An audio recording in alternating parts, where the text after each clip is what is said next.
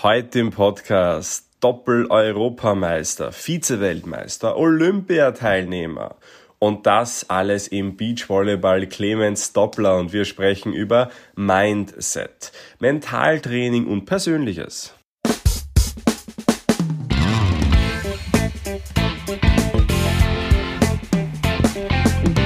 Der Zukunftsbildner Podcast. Persönlichkeitsentwicklung, NLP und angewandte Psychologie. Bye.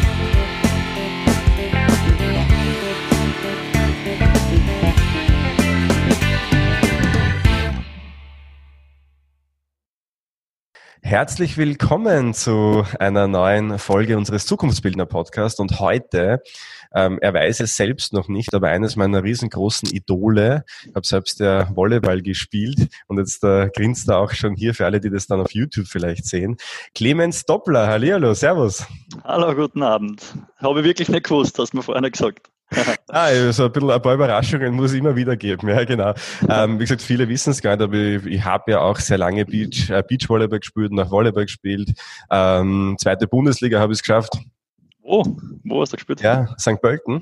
Ah, na schau her. Da ist er fort. Genau, ja. Also und ähm, natürlich ähm, bin ich oft in Klagenfurt gesessen und habe dir zugejubelt. Also wie gesagt, das ist äh, durchaus eine sehr, sehr coole Sache heute für mich auch persönlich. Und äh, für alle, die dich noch nicht kennen, ähm, das werden wahrscheinlich nicht so viele sein, aber ähm, österreichisches Beachvolleyball-Ass, ich glaube, zweifach Europameister, stimmt das? Mhm. Genau. genau. Vize-Weltmeister, ähm, Olympia ist der beste Platzierung, neunter, glaube ich, oder? Leider damals zweimal im Achtelfinale ausgeschieden und einmal kann man vergessen, das kann man streichen. und einmal kann man vergessen, gut. Ähm, und natürlich, ich meine, zig, äh, zigfacher österreichischer Meister und ähm, ja, also unglaublich viel, unglaublich viel erreicht und ähm, aus dem Grund ist es ja immer schön, wir interviewen hier immer Gäste, auch was mentale Erfolgsstrategien betrifft. Wir haben ja selbst auch bei unserem Institut eine Ausbildung zum Mentaltrainer und ich glaube, da werden wir heute sehr, sehr schöne Insights bekommen von dir. Ähm, die erste Frage vielleicht, jetzt wo du so viel äh, erreicht hast, so viele Titel gewonnen hast, ähm, sind das dann auch die Momente, die da am meisten in Erinnerung geblieben sind? Oder gibt es da vielleicht welche, die einen ähnlich hohen Stellenwert oder einen höheren haben, die jetzt gar nicht irgendwo in den besten Listen aufscheinen. Was jetzt Sport betrifft, oder? Ja, Sport oder generell ist ja interessant, ja. Ja, also so ein Moment, den man glaube ich nie vergisst, ist natürlich die Geburt des, eigenes kind, des eigenen Kindes. Das ist äh, ganz klar. Da werden ganz andere Hormone ausgeschüttet als beim äh, sportlichen Erfolg. Aber wenn wir jetzt zum Sport zurückkommen, bleiben so die, ja, die Höhen und die Tiefen hängen. Also es sind jetzt nicht nur die Erfolge, natürlich so Europameister oder das Erreichen des WM-Finales, was auch immer, ähm, wird natürlich immer eingebrannt bleiben, das ist ganz klar. Aber auch so die, die Rückschläge, mit dem vor allem ich jetzt umgehen habe müssen. Ich habe ja mir viermal das Kreuzband gerissen. Ähm, einmal Kreuzbandriss ist ja für einen Profisportler oft das sportliche Todesurteil. Ich habe das halt gleich viermal vollbracht, ähm, großartigerweise. Ähm, und da, da muss man schon, ja, das macht was mit einem. Und da bleiben natürlich ähm, gewisse kleine Erfolge oder Rückschläge in der Reha ähm, hängen. Äh, das ist ganz klar. Ähm, die, die glaube ich, bilden auch so gewisse, zu einem gewissen Teil den Charakter. Und äh, das vergisst man dann natürlich nicht. Schön, also Höhen und Tiefen. Ähm, wann hat es bei dir begonnen mit deiner Sportkarriere? Also wann hast du gewusst, jetzt mache ich das profimäßig, hauptberuflich, mein Leben lang? Ja, ähm, so wie in Europa es üblich ist, wenn man Beachvolleyball-Profi ist, wird man ja das nicht sofort mit 16, sondern ähm, beginnt einmal den normalen Weg, den auch du damals gewählt hast in der Halle. Ähm, wir haben wenig Strände in Österreich. Äh, wir haben natürlich auch nicht dieses äh, schöne tropische Klima, wo man sagen kann, okay, da kann man einfach ein ganzes Jahr draußen trainieren.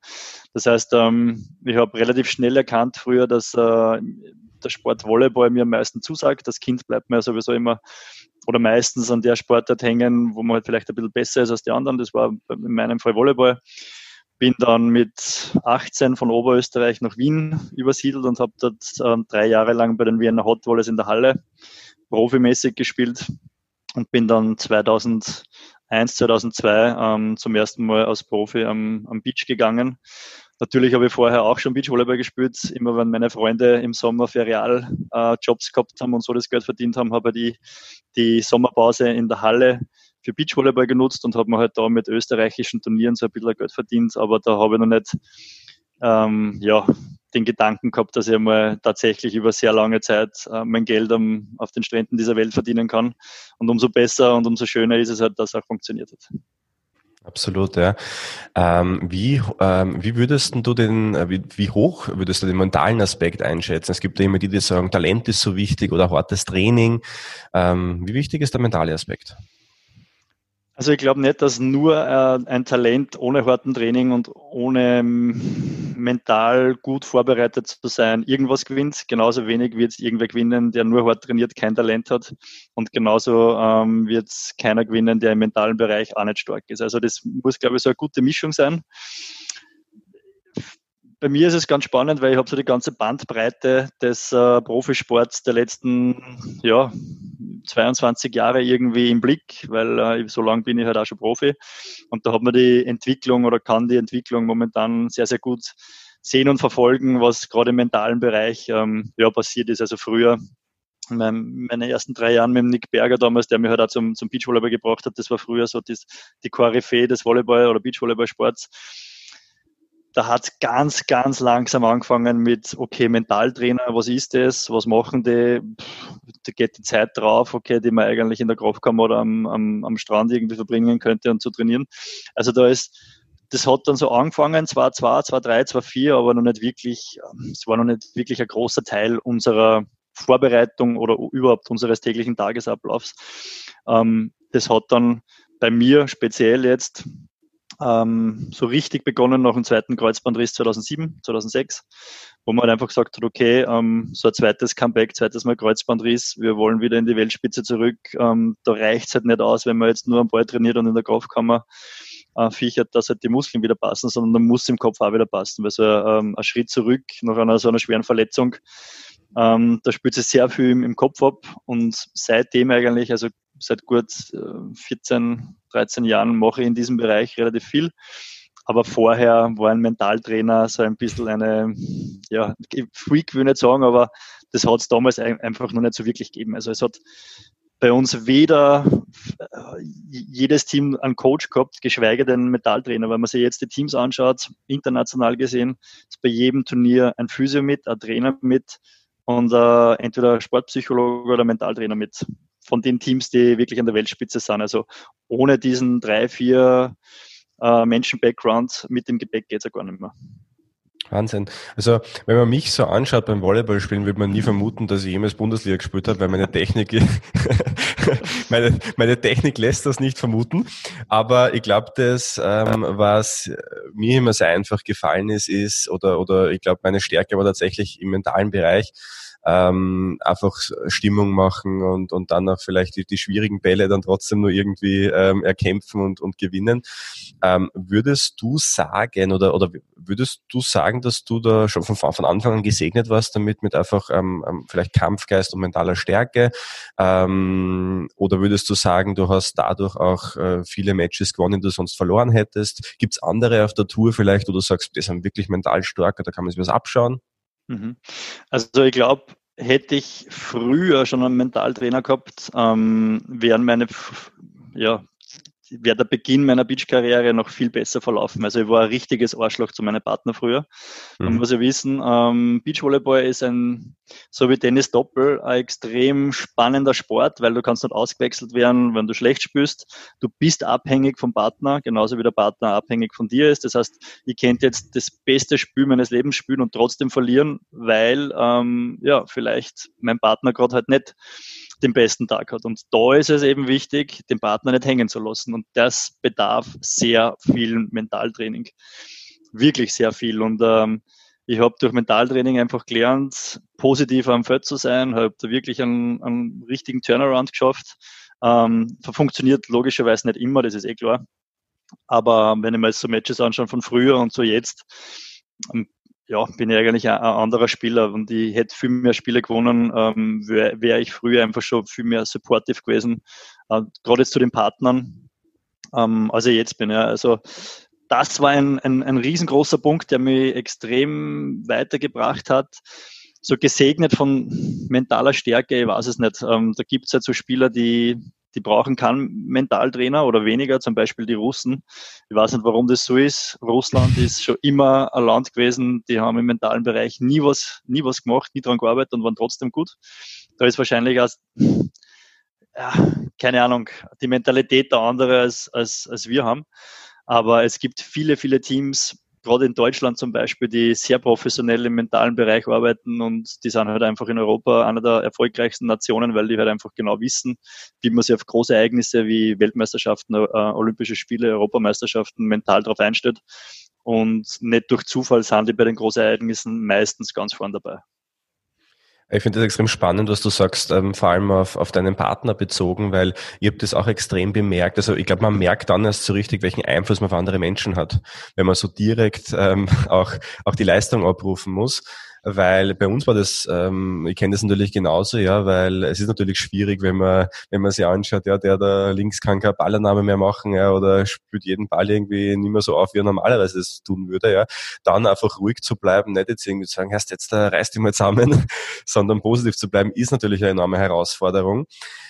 Umgekehrt. Es ist nur, es ist nur so, wir, also es ist ja eh ganz klar, wenn wir jetzt so sitzen ohne Emotionen und drüber reden, ist ja das glasklar. Was mhm. anderes ist es, wenn du am Feld stehst, du hast die Chance, ein wichtiges Spiel zu gewinnen. Vielleicht sind da nur ein paar tausend äh, Fans äh, im Stadion und schauen dazu. Da ist es dann nicht mehr so leicht, äh, mit den Emotionen einfach so äh, zu haushalten. Ja?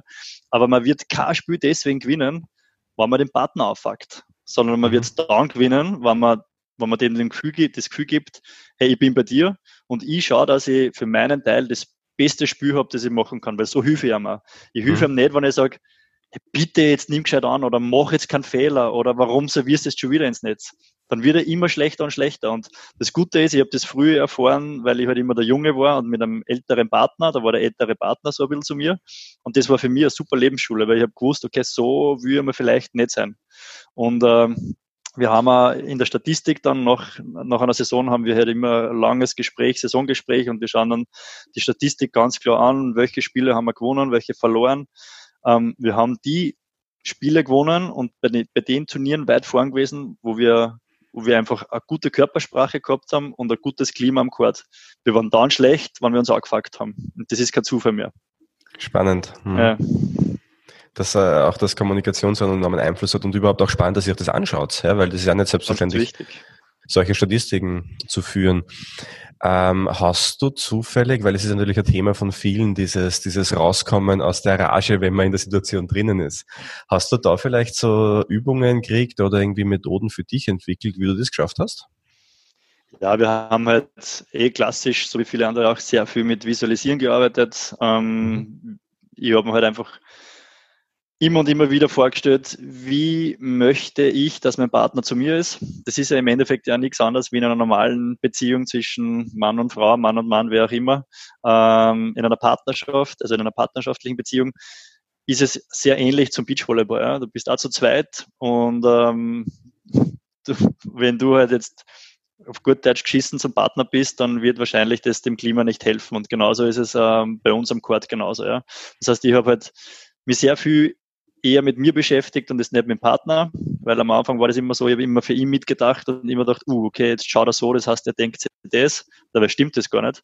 Und ich habe ich hab das ja nur in der Hand, was ich, wie ich reagiere oder wie ich agiere und ich habe nicht in der Hand, wie irgendjemand zu mir ist. Ich muss halt dann mit seinen Reaktionen umgehen können und darum habe ich halt immer ich sehr, äh, sehr viel auf mich fokussiert, wie will ich zum Partner sein, wie reagiere ich, wann die Stimmung einmal nicht, äh, nicht gut ist, wie komme ich raus. Wir haben sehr viel mit, mit Atmung gemacht zum Beispiel, also ähm, gerade bei knappen Spielständen, 13 beide im dritten Satz, um einen Einzug in ein Halbfinale zum Beispiel. Da bist du voll mit Adrenalin, da bist du voll mit Hormonen. Ähm, meistens ist es kontraproduktiv, weil du dann zu schnell zu viel machst. Und genau in solchen Phasen musst du halt ruhig sein. Und die Atmung ist halt einfach ein Tool, das halt irrsinnig hilfreich war, einfach da den Puls runterzubringen, sprich einmal kurz fokussieren, so einen Anker setzen. Okay, wo bin ich? Was tue ich jetzt gerade? Jetzt steht so. Aha, also einfach einmal auf das konzentrieren, was überhaupt nicht rundherum passiert, aber warum wir jetzt, also wie jetzt gerade die Situation ausschaut. Mhm. Und das können manchmal nur drei Sekunden sein. Und die drei Sekunden sind aber dann so ein Trigger, dass du weißt, okay, ruhig, durchatmen, drei, vier tiefe Atemzüge und dann geht schon weiter. Und ob das jetzt bei einem knappen Spielstand ist oder bei einer Reaktion von meinem Partner, die mir halt nicht schmeckt, hilft auch. Oft ist es dann einfach nur ein paar Sekunden, die die halt wieder zu dir reinbringen und dass man halt bei, bei sich ist. Und ich glaube, da liegt halt einfach so das Geheimnis ein bisschen versteckt, dass sehr viele Profisportler, wurscht was für eine Sportart sie jetzt betreiben, sehr viel sich mit Dingen beschäftigen, die sie nicht beeinflussen können und sehr wenig mit sich selbst. Und mir hat das irrsinnig viel geholfen, immer nur bei mich, bei mir zu sein, bei mir zu bleiben und versuchen mit den Einflüssen, die halt während so einem Match auf mich da hereinknallen, einfach so gut wie möglich zu reagieren und zu wissen, was ist gut für mich, das lasse ich einer und was blocke ich ab. Weil ähm, tatsächlich ein gutes Spiel zu, zu, zu machen, zu spüren oder ein gutes Leben zu führen, ist ja nicht immer nur das, das Wichtige, das Richtige zu tun, sondern auch das Falsche zu unterlassen. Und genauso ist es beim Spiel auch. Man muss wissen, okay, mit dem kann ich jetzt was anfangen, das bringt mir was. Und das bringt mir aber nichts und lasse ich auch gar nicht ähm, zu mir heran. Das heißt, wir haben beim Visualisieren so gearbeitet, man zieht so quasi so eine Schutzmauer um mhm. seine Person und bei der Schutzmauer prellt alles ab, was nicht wichtig ist. Und nur das, was halt einem gut tut, das lässt man ein. Und so haben wir halt versucht, das so ein bisschen so, ja, sichtbar zu machen für einen selber. Ähm, ich fühle mich gerade so wie in einem Seminar von uns, ja. weil, das der Klassiker von Persönlichkeitsentwicklung eigentlich ist, dass man halt viel mehr auf sich selbst schauen sollte, weil im Endeffekt kannst du wirklich nicht beeinflussen, was von außen passiert. Du kannst nicht beeinflussen, wo die Fans zu jubeln, ja. Ähm, oder vielleicht bis zu einem gewissen Grad dann schon wieder, wenn du selbst aber dann wieder was ähm, quasi von, von dir gibst. Mhm. Aber im Wesentlichen gibt es immer wieder Einflüsse drauf. Und ähm, auch spannend, weil du gesagt hast, dass die Beziehung natürlich ähm, auch dann besser, wenn man auf sich selbst schaut schaut und auch vielleicht einmal schaut, was tut man selbst gut, ja, bevor ich da zu viel auf die andere Person schaue. Genau. Also, ja, absolut. Aber es ist halt schwierig, es ist alles ein Prozess, es ist ein Lernprozess, es ist, ähm, wie gesagt, sehr leicht, wenn wir jetzt so miteinander quatschen, ohne Stress. Ähm, mhm. Die Spreu vom Weizen trennen sie dann eben ähm, bei denen, die das schaffen, halt auch unter Stress, ja, die unter Stress ruhig bleiben, die, ähm, keine Ahnung, wenn es ein Geheimnis gäbe für diesen Flow, für diesen äh, viel, viel besagten und erworbenen Flow, dann hätte ich viel Göttzeit schon, dass ich das Geheimnis lüften könnte. Ich kann es leider nicht, aber ich habe es in meiner Karriere doch zwei, dreimal geschafft. Und wenn man im Flow ist, ist eh alles leicht. Mhm. Wichtig ist es, wie reagiert man, wie spürt man, wenn es nicht leicht ist. Und da sieht man einfach, das sind die Champions über Jahre, die haben halt ein Geheimnis irgendwie für sich entwickelt, ähm, die bringen das halt zusammen. Die sind natürlich dann technisch besser vielleicht ein bisschen, ja, und athletisch vielleicht ein bisschen besser, aber nur mit, mit der Technik und mit der Athletik ist man nicht über Jahre erfolgreich, sondern da ist einfach der Kopf auch dabei und die, die haben halt da in diesem Bereich sicher sehr viel gemacht und auch sehr viel richtig gemacht. Mhm. Flow ist ein ganz spannendes, äh, spannendes Thema, weil du gesagt hast, das Geheimnis des Flows und äh, vielleicht kann ich da jetzt live on air äh, ein bisschen was vom Geheimnis lüften, weil wir arbeiten ja auch, wir arbeiten ja auch sehr intensiv mit den Themen äh, Flow und ich meine, du weißt bestimmt einiges drüber, wie das, äh, wie es sich anfühlt, ja, im Hier und Jetzt zu sein, nicht jetzt irgendwie diese innere Stimme mit, du kannst das nicht oder vielleicht schon in die Zukunft denken, weil ist ja genauso gefährlich, wenn du schon ans Ende des Spiels denkst, wenn du zu weit vorn bist, ja, da haben wir auch schon genug äh, das wieder verloren waren, weil es einfach nicht mehr im Hier und Jetzt einfach waren. Und ähm, es gibt da mittlerweile schon sehr, sehr viele Methoden. Ich weiß nicht, ob du vom New Code schon mal was gehört hast. Ja. Das ist so eine Technik, wo man, wo man in den Flow-Zustand kommt, eben durch die Aktivierung bei der Hirnhälften und ähm, Steigerung Aktivitätslevel. Also Flow ist ja auch schon ganz gut erforscht. Da gibt schon einiges, ja. Mhm. Ähm, auch mit Hirntraining, was man machen kann, eben um in diesen, in diesen Zustand eben auch zu kommen. Mhm. Und ähm, aber im Wesentlichen ist es ja auch ein Zustand, wo es einfach rennt. Genau. Und das ist natürlich äh, nicht einfach, das passiert nicht einfach so, sondern das muss man sich auch erarbeiten. Und ähm, da ist gleich meine nächste Frage dahingehend. Es gibt ja wirklich so Phasen, wo du hart trainierst, wo du machst, wo du eigentlich glaubst, du bist auf einem guten Weg, aber irgendwie rennt's nicht. Ja? Du, du verlierst irgendwie die, die, die knappen Spiele oder scheidest früh aus und du weißt gar nicht warum, weil du hast eigentlich gedacht, es passt eh alles. Hast du solche Phasen mal erlebt? Ja, ja. Also ähm, wir haben 2018, das ist gar nicht so mhm. lange her, war eigentlich ein sehr gutes Jahr von uns. Es war jetzt nicht das beste Jahr, das wir gehabt haben. Das war das Jahr äh, noch ein Vize-Weltmeister. Das heißt, die Erwartungen waren sehr hoch.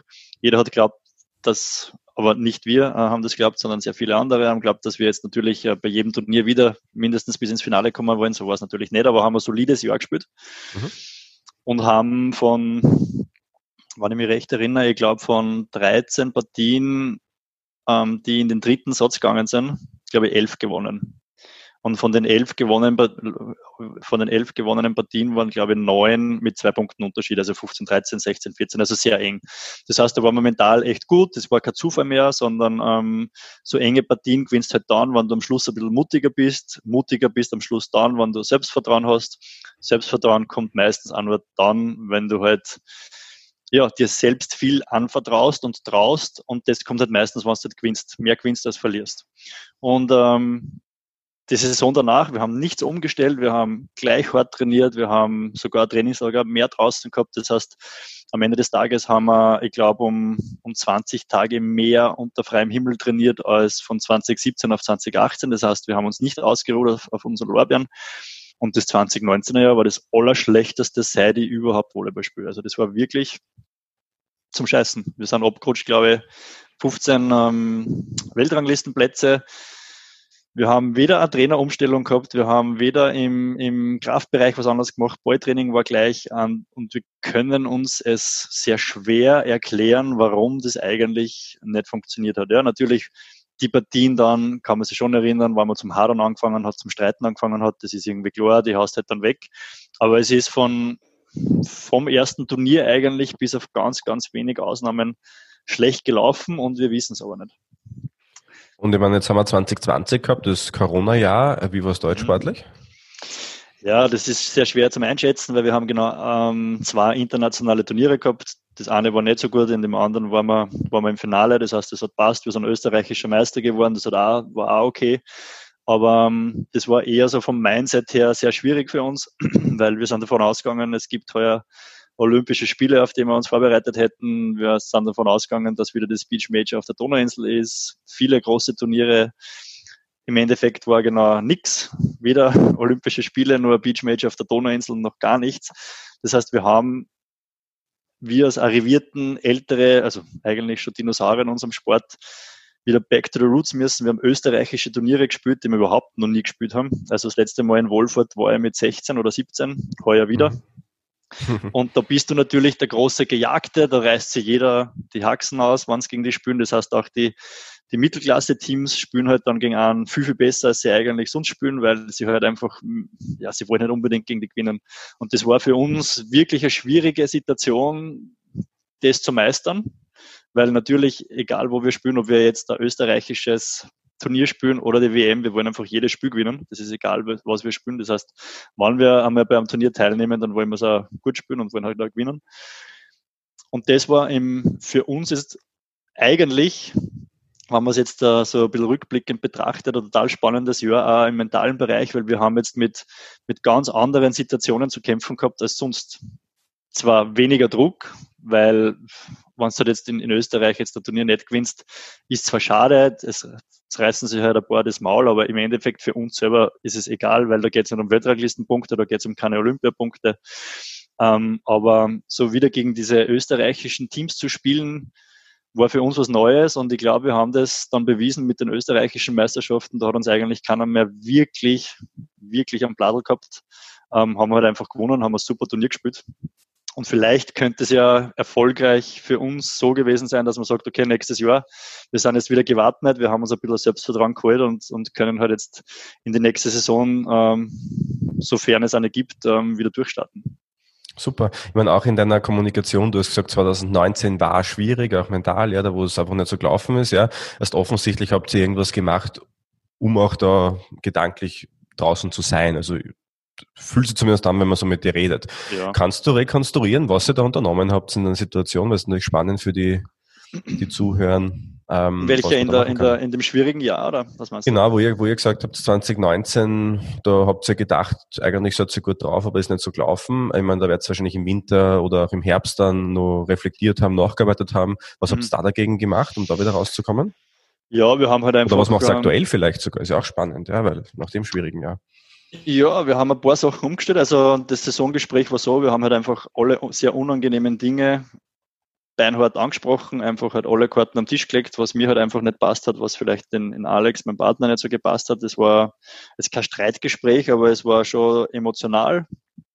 Ähm, es hat dann ein zweites Gespräch gegeben, weil äh, in der Emotion kann man halt nicht wirklich viele Dinge ähm, ändern, weil da wird halt viel gesagt, die man vielleicht auch gar nicht so mahnt, wie beim, beim Streit mit der Freundin zum Beispiel. Also so die, die, die, wichtig, die richtigen Game Changer kann man halt dann wirklich nur machen, wenn man wieder besonnen ist und die Emotionen draußen sind. Und das war dann auch so.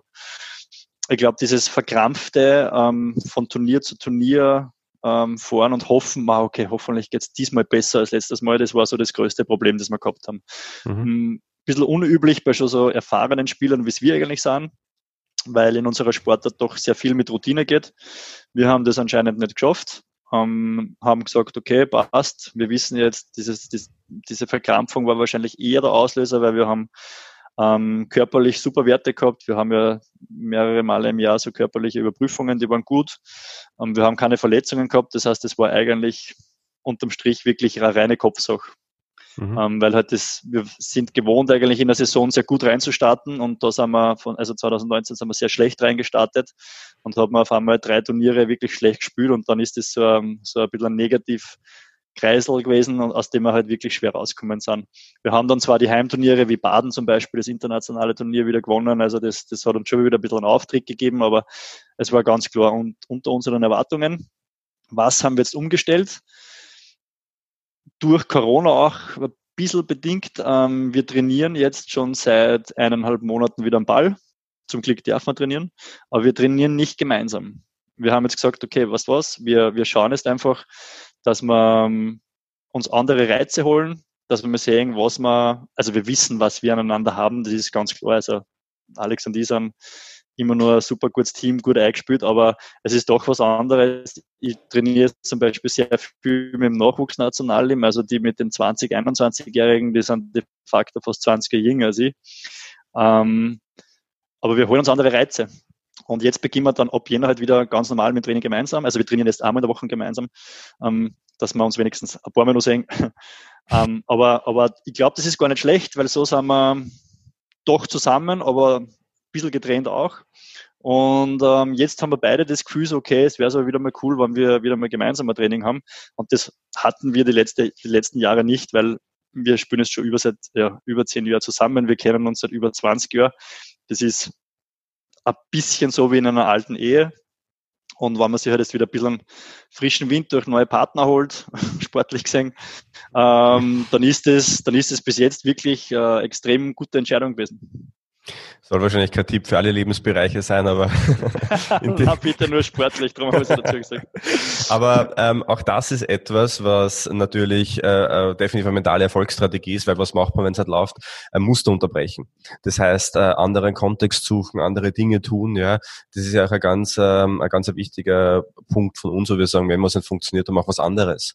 Mhm. Ähm, und das heißt einfach probieren und, und ja, und das ist ja äh, unbewusst oder bewusst sehr, sehr, wahrscheinlich eine sehr gute Strategie, die ihr da gerade ähm, habt. Ähm, gehen wir mal so ein bisschen in Richtung, also aus dem Sport raus und in die, in die Zukunft vielleicht auch. Ähm, es ist ja grundsätzlich ja schon irgendwie auffällig, dass oftmals Profisportler ähm, auch später dann oder währenddessen schon äh, wirtschaftlich äh, ganz erfolgreich werden. Ähm, muss ja irgendwas am Mindset haben. Hast du irgendwie so, so für dich schon erkannt, dass Sportler irgendwie mindsetmäßig was anders machen als viele andere oder vielleicht in gewissen Weisen in Nase vorn haben? Ich würde jetzt äh, nicht generalisieren. Also ich glaube, das ist grundsätzlich ganz schlecht, alle über einen Kamm äh, zu scheren. Was aber schon auffällig ist, ist, dass bei Profisportler ähm, halt einfach diese, ähm, dieser Wille ausgeprägter ist, ähm, als vielleicht bei unter Anführungszeichen anderen oder nicht Profisportlern. Ja. Ähm, wir müssen halt doch tagtäglich trainieren, wir müssen tagtäglich unsere Schmerzgrenze eigentlich verschieben Richtung rauf. Ja. Das heißt, ähm, so diese Leidensfähigkeit ist bei Profisportlern wirklich sehr ausgeprägt. Ähm, wenn ich jetzt da für mich spreche, beziehungsweise auch für Sportkollegen, ist nicht nur Beachvolleyball, sondern halt andere Sportarten genauso. Und diese Leidensfähigkeit, glaube ich, ist ähm, auch in der Wirtschaft tatsächlich äh, so ein bisschen ein Game Changer, weil da geht man halt jetzt nicht heim um fünf oder um sechs, sondern geht man halt vielleicht dann heim oder man schließt dann ein Projekt ab, wenn es wirklich für einen so ist, wie es sein sollte. Und das ist ja im Training nichts anderes. Ja. Die richtigen Champions, die sagen auch nicht, okay, heute haben wir von 14 bis 16 Uhr Training und dann gehe ich heim, sondern die gehen dann heim, wenn sie zufrieden mit ihrer Leistung sind. Und genauso war das bei mir auch immer. Wenn ich an, an Topfen trainiert habe, dann war ich halt nur eine halbe Stunde länger in, in der Halle oder halt bin eine, eine halbe Stunde länger geblieben und habe halt versucht, das auszubessern. Und wenn du, wenn du das jeden Tag, jeden Tag machst und immer wiederholst, dann ist das natürlich irgendwann einmal diese extra Kilometer, die zahlen sich halt aus. Und das könnte halt vielleicht so ein bisschen ein Indikator bei, bei Spitzensportler sein, dass sie diesen unbedingten Willen, was gut zu machen, vielleicht auch mitbringen in die Wirtschaft, wo auch die Wirtschaft äh, davon profitieren kann, beziehungsweise auch Mannschaftssportler ähm, ganz anders in ein, in Team einfügen als vielleicht ähm, Leute, die jetzt das nicht so gewohnt sind, mit vielen Leuten zu arbeiten. Man kann sie gut, äh, glaube ich, integrieren. Und das bringt halt der Sportler wahrscheinlich eher mit. Spannende, spannende Punkte jedenfalls. Ähm, sehr, sehr, ich meine, wir könnten da überall nur rein, reintauchen und stundenlang sprechen, natürlich, das ist klar. Ähm, vielleicht äh, als, als, als Abschlussfrage, ähm, wo wird's bei dir so die nächsten zehn Jahre hingehen? Ja, bleibst du dem Sand treu oder, oder hast du schon Pläne gemacht? Ähm, schwierige Frage. Also ich war immer ein, ein, Mensch, der eher so auf eines sich fokussieren hat müssen, dass das gut, ähm, gut geht. Ähm, mittlerweile habe ich da in diesem Thema sehr viel recherchiert, also weil die Österreicher ja so Fans sind des Multitaskings, was ja absoluter Blödsinn ist. Ja. Ähm, mhm. Bin gerade am Erstellen von so einer Seminarreihe, wo es eben viel um Fokussierung geht. Sagen alle Wissenschaftler, ähm, dieses, dieses Multitasking ist kontraproduktiv. Ja. Ähm, wir Sportler arbeiten sehr viel in diesem Hyperfokus, Hyperfokus. Das heißt, das hat man nur begrenzt. Ja. Also zwischen drei und vier Stunden hat man das am Tag und das sind halt auch meistens diese Stunden, wo wir zum Beispiel trainieren, wo wir halt diesen Hyperfokus brauchen. Ob ich jetzt immer im Beachvolleyball ähm, Sport treu bleibe, das weiß ich nicht. Ich glaube generell schon dem Sport so den richtigen Plan B habe ich nicht. Also wenn ich morgen aufhören müsste, könnte ich jetzt nicht sagen, okay, das ist jetzt mein Plan, den mache ich weiter, sondern ich versuche schon jetzt mich nur sehr viel zu fokussieren auf das, was ich jetzt gerade mache und das ist halt Beachvolleyball spielen. Wir haben nur eine Mini-Chance auf, auf Tokio 2021, die wollen wir wahren, weil das war halt immer unser großes, unser großes Ziel, dass wir nur ein viertes Mal zu Olympischen Spielen kommen. Und wenn das dann einmal vorbei ist, dann schauen wir, wo die Reise hingeht. Also ich glaube jetzt nicht, dass ich nächstes Jahr sofort aufhöre. Vielleicht hänge nur ein, ein, zwei Jahre dran, das, wie es mir Spaß macht. Ja. Also wann ich mal den Cut mache vom Profisportler dann ähm, oder die, die, die Bühne verlasse, dann ist es eh ein richtiges Ende und den, das Ende will ich aber erstens einmal selber entscheiden und nicht durch entweder eine Verletzung oder, oder eine Pandemie für mich entscheiden lassen, beziehungsweise möchte den, den Tag dann auch so wählen, wo ich, wo ich ein gutes Gefühl dabei habe. Weil ich glaube, es ist, geht, geht sehr vielen Sportlern ähm, oder ist es so gegangen, die einfach ihre Karriere zu früh oder am falschen, am falschen Zeitpunkt beendet haben und das möchte ich hier halt einfach vermeiden. Mhm, sehr gut. Ähm, das heißt, wenn, also Seminare kann man noch nicht buchen bei dir, habe ich jetzt rausgehört, das sind in Planung, oder? Na, gibt schon. Also es gibt eine okay. dreiteilige Seminare, da geht es um Personenmarkenentwicklung. Mhm. Im Endeffekt nichts anderes, wie, wie können Sie Sportler, Verbände besser positionieren, ein bisschen differenzieren ähm, von der Masse. Und äh, jetzt entwickeln wir gerade eine eine Seminare, wo es eben um Fokussierung geht, auch im Hinblick, weil so viele Menschen jetzt im Homeoffice sitzen, dass mit dem Fokus ein bisschen schwer ist, mit der Motivation schwer ist und ähm, ich glaube, durch den Sport kann man da ein bisschen äh, was dazu beitragen, beziehungsweise ich habe mich halt in, in das Thema jetzt äh, echt viel eingelesen und von der Wirtschaft, da gibt es so viele Punkte, die jetzt da den Sportler zum Beispiel was helfen. Also es befruchtet sie von beiden Seiten und das finde ich halt immer recht spannend, wenn sie halt zwei komplett verschiedene Themen eigentlich ja, im Endeffekt aufs, aufs Gleiche rauskommen. Super, wie kann man da mehr darüber erfahren oder wie kann man dir folgen? Äh, magst du das überhaupt, dass man dir folgt? folgt? Sicher, sicher. Entweder auf Instagram oder auf, von der Seite Fokus Zukunft. Das ist äh, in Zusammenarbeit mit der FH Burgenland eben, die, die, mit denen arbeite ich äh, viel zusammen und ja, genau, das, da ist die Seminare auch äh, buchbar. Sehr schön. Danke dir. Ähm, vielen, vielen Dank, dass du da im Podcast ähm, mit dabei warst bei uns. Sehr gern, ähm, sehr gern. Hat mich riesig gefreut. Und ähm, für alle, die jetzt zugehört haben, ja, wenn es ähm, irgendwelche Fragen gibt, gerne an die info.meinlp.at Adresse, äh, Adresse schreiben. Ansonsten natürlich uns gerne bewerten auf den Plattformen und wir hören uns ja nächste von Woche. Mir gibt's dann. Eine gute, von mir gibt es eine gute Bewertung.